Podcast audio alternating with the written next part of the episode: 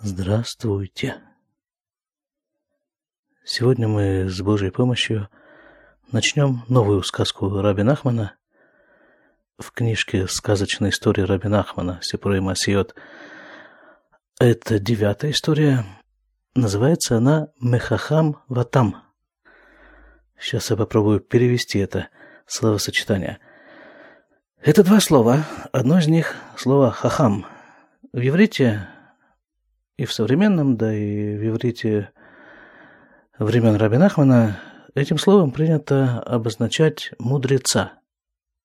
Но в этой истории слово «хахам» несет э, некую дополнительную смысловую нагрузку. Это скорее не мудрец, а мудрствующий, такой вот умник. Это тот вариант ума, который можно обозначить Горе от ума. Вот, это один персонаж этой истории, а второй называется Там. Там это наивный, простак. Наверное, ближе всего по смыслу такой перевод. Умный и простак. Ну, теперь давайте начнем саму историю. Массы. Шны балей батим, аю бы ир ахат. Два домовладельца были в одном городе. Ваюк долим башрут, и они были богатыми. Ваялахем батим гдолим, и были у них большие дома. Ваюлахем шней баним, и было у них два сына. Леколихад бен хад, у каждого по одному сыну. Виламдушнеем бехедер хад, и оба этих сына учились в одном хейдере, в одной школе. В одном классе, можно так сказать. Э, в те времена школа это и была один класс. Вэлюашней баним аю ихад мехем баравана. И вот эти вот два мальчика, один из них был такой понятливый мальчонка. Вейхад, а я там, а один был простак – в скобках. לא שהיה טיפש, אלא שהיה לו שכל пашут ונמוך. Не то чтобы он был дурак, но просто разум его был простой и написано низкий.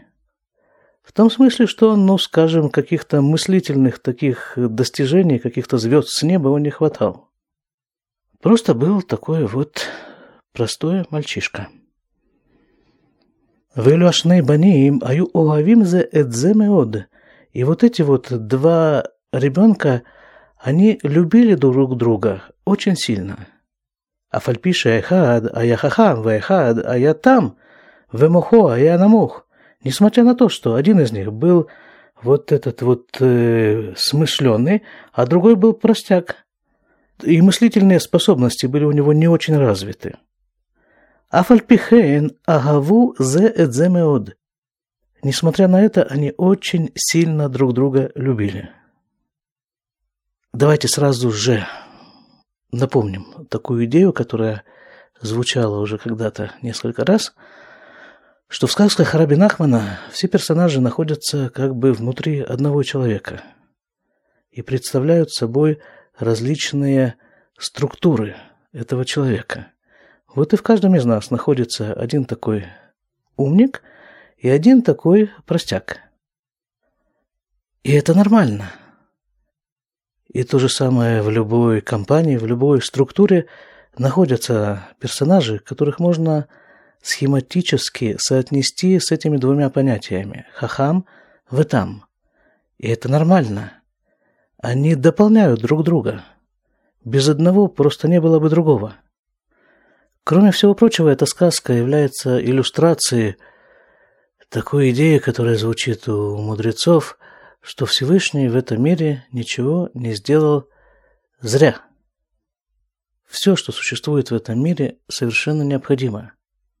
Это совершенно не значит, что любой элемент этого мира останется на своем месте и не будет развиваться. Понятно, что это не так. И мы увидим это в этой сказке, как постепенно хахами там в очень большой степени меняются местами, но не буду забегать вперед.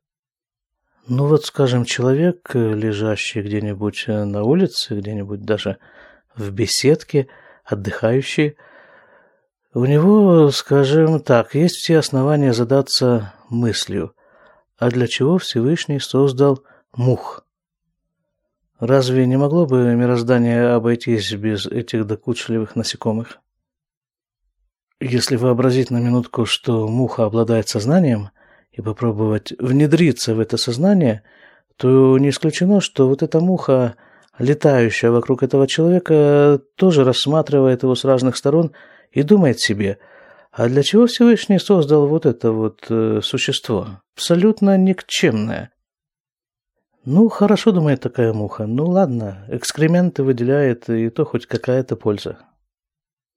Зачем Всевышний создал глупых людей? И многое-многое другое, казалось бы, совершенно ненужное. Но эти размышления возникают из-за того, что кругозор наш по-человечески ограничен.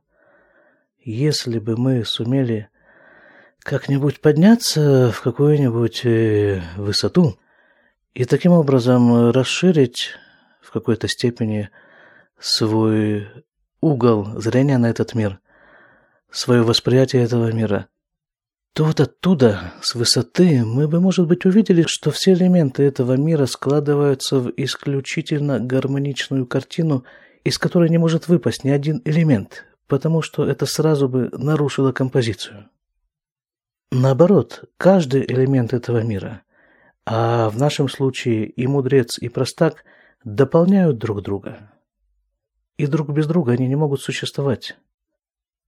Если человек не воспринимает другого человека, противоположного ему по своим взглядам, по своим способностям, по своим устремлениям, если он не воспринимает его враждебно в штыки – то, по идее, он бы должен испытывать колоссальную любовь к нему. Именно за то, что он другой. Именно за то, что он может сделать то, что не может сделать вот этот вот первый, и таким образом помогает ему, дополняет его. Но любить таким образом, любить человека за то, что он другой, могут только очень наивные люди – мы опять возвращаемся к персонажам этой сказки. Очень наивные люди и дети. И вот, в самом начале нашего рассказа, эти два персонажа, будучи детьми, очень сильно друг друга любили. Но ничего в этом мире не находится в застывшем состоянии. История развивается дальше – לימים התחילו שני בעלי בתים הנ"ל лиред. И со временем начали эти два домовладельца, отцы этих детей, лиред, опускаться, как бы они стали беднеть. В Иорду мата, мата и опускались ниже, ниже, адше ибду аколь выносу эвьоним. И они опускались ниже и ниже до тех пор, пока не потеряли все – и сделались бедняками. «Велю нишар ки им аббатим шилаем», и ничего у них не осталось, только сами дома. Давайте копнем вот этот момент. Была некая структура, точнее две структуры, в которых родились и росли эти дети. Дома. Структура была наполнена, полноценная. Но со временем она начала выхолащиваться она начала терять свой внутренний смысл. Все, что было в доме, из него постепенно исчезло. Остались только стены, скелет, сам дом. И это может быть любая структура, нравственная, религиозная. И у многих явлений, и у человека всегда есть э, такая, скажем так, опасность что внутренняя суть исчезнет, то есть уйдет куда-то, даже не на второй план, а куда-то значительно дальше, и останется оболочка. И все внимание будет сосредоточено на оболочке, упаковке. Ну вот это примерно и случилось э, с этими домами. Но сами дома-то остались. По крайней мере, можно открыть дверь, войти, посмотреть в окно, но, скажем, сесть за стол, а уж тем более что-нибудь на стол поставить, этого нет. Ни стола, ни стула, ни того, что на столе стоит. Стены. Кстати, по поводу бедности, у мудрецов есть такая фраза «Эйн они элабдат» Нет бедности, кроме... Нет, точно перевести эту фразу у меня не получается, а общий ее смысл такой, что вся бедность заключается в сознании человека. Вабаним итхилю литгадель. А дети тем временем росли. То есть на каком-то периоде жизни вот это вот э, опустошение внутреннего содержания человеку не мешает, но он ребенок. Ему это не интересно. А потом голых стен дома, вот этой вот оболочки становится недостаточно. Амру, а вот она, Леобаним, и сказали отцы своим детям, «Эн бэдейну лишалем авурхем, ляхзикетхем, мы не в состоянии вас больше содержать и платить за вас. Асуляхем машетасу. Делайте то, что вы считаете нужным делать. Аляхатам велемад мелехет рацан. И пошел простак и выучил ремесло сапожника. Вот тут вот начинается. До сих пор это было такое предисловие, описание фона – а теперь вот э, пошло действие. Пошел простак и выучил ремесло сапожника. Ну вот вы бы хотели, чтобы ваш ребенок стал сапожником. При всем моем уважении к людям самых разных профессий, ремесло сапожника традиционно считается чем-то таким достаточно низким – но ведь они работают с обувью. То есть ниже обуви только земля. Человек находится над обувью. Да и сама обувь, как правило, не самый чистый предмет на свете. Она ведь является прослойкой между ногой и землей. Как-то я слышал от своего учителя Равагада такую вот фразу. Он сказал, вот смотрите, земля. Ведь мы ее все топчем ногами. А ведь на самом-то деле мы живем только благодаря ей. Всю пищу мы получаем из земли, да и многое-многое другое. Так вот, э, в отношении сапожников есть еще такое выражение, что вот, мол, сделал что-то как сапожник. То есть сделал плохо, неряшливо. Чем вот это вот отношение, оно даже не к сапожнику, не к человеку, который этим занимается, а к самому ремеслу сапожника. Но, как мы уже говорили, Всевышний ничего не создает зря. Вот он создал такое отношение к ремеслу сапожника.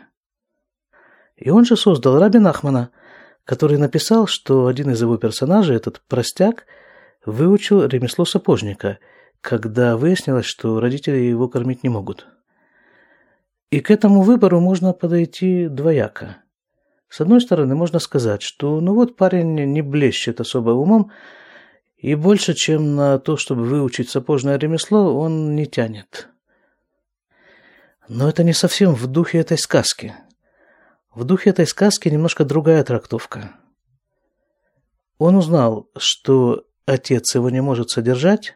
Первое, что ему подвернулось, это было ремесло сапожника – он его выучил, не задумываясь. У него нет инструмента задумывания.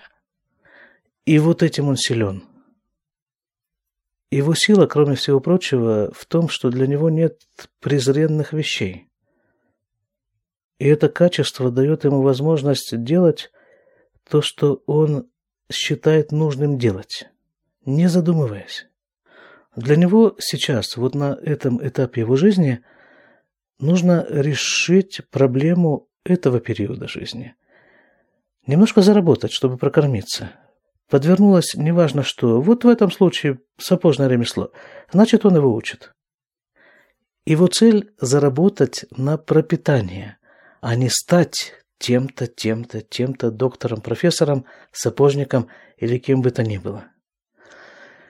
И вообще-то вот эта вот сказка Раби Ахмана, как и все остальные его сказки, речь в них идет о духовной работе. А духовная работа имеет свои правила. Одно из фундаментальных правил этой работы – не перепрыгивать через ступеньки. Второе правило, довольно тесно связанное с предыдущим – вот ты стоишь на какой-то ступеньке, на каком-то определенном этапе своей жизни. Для того, чтобы двигаться дальше, тебе нужно сделать то, что от тебя требуется сейчас, вот там, где ты сейчас находишься. Если ты сделал все, то есть на этой ступеньке, на которой ты находишься, ты стоишь достаточно уверенно, то тогда ты можешь поднять ногу и попробовать двигаться дальше, выше. Потому что если вот на этой вот ступеньке, на которой ты находишься сейчас, ты стоишь на кончиках пальцев, то подняв вторую ногу, ты рискуешь свалиться со всей этой лестницы и изрядно переломать себе бока. То есть откатиться далеко назад. Еще раз уже у нас пошла речь о лестницах этой самой духовной работы, то еще одно правило. Иногда человеку кажется, что лестница, по которой он двигается, идет вниз. Но это совершенно закономерный этап продвижения. Без спуска нет подъема. Просто там, где человек находится в данный момент своего развития, он не всегда в состоянии заметить вот те ступеньки, которые дальше выводят его вверх. И давайте к этому добавим еще одно правило. Не ищи эскалатор. Свою дорогу по этой лестнице человек должен пройти сам, своими ногами, а не с помощью какого-то приспособления или какого-то другого человека. Это в принципе невозможно. И тот, кто обещает сделать за тебя твою работу, он просто врет. Итак, там простак выучил ремесло сапожника. Вот в этом замечательном месте мы остановимся. Всего вам хорошего. До свидания.